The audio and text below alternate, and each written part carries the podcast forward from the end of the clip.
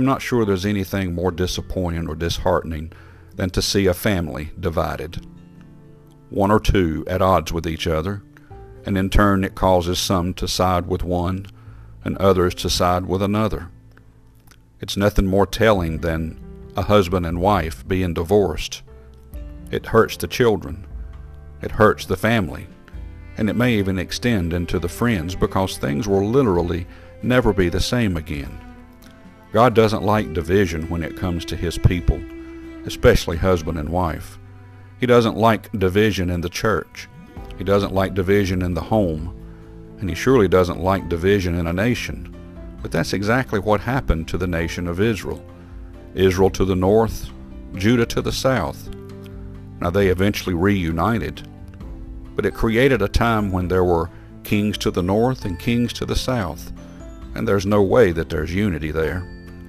Look at the book of Jeremiah, chapter number three, verse fourteen. Turn, O backsliding children, saith the Lord, for I am married unto you, and I will take you one of a city and two of a family, and will bring you to Zion. And I will give you pastors according to mine heart, which shall feed you with knowledge and understanding. And it shall come to pass, when you will be multiplied and increased in the land, in those days, saith the Lord, they shall say no more, the ark of the covenant of the Lord, neither shall they shall it come to mind, neither shall they remember it, neither shall they visit it, neither shall they be done any more. At that time they shall call Jerusalem the throne of the Lord, and all the nations shall be gathered unto it, to the name of the Lord, to Jerusalem. Neither shall they walk any more after the imagination of their evil hearts. One day there's going to be a great unification and reunification. The people of God, the Jewish people, will return to their land.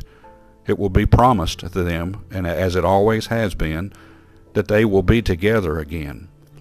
But it's also been promised that those outside the Jewish nation, the Gentiles, the believers in Christ, will be united with them. There's one God, one Jesus, one heaven, and we're all going to meet there one day if we believe. Let's not be divided in our homes. Let's not be divided in our church. Let's not be divided at all. Let's be united and reunited. Quit backsliding, stay with the Lord, and press on together. One of these days, God's going to sort it all out. I pray that you're on His side and not the side of the world. May God bless you and have a wonderful day.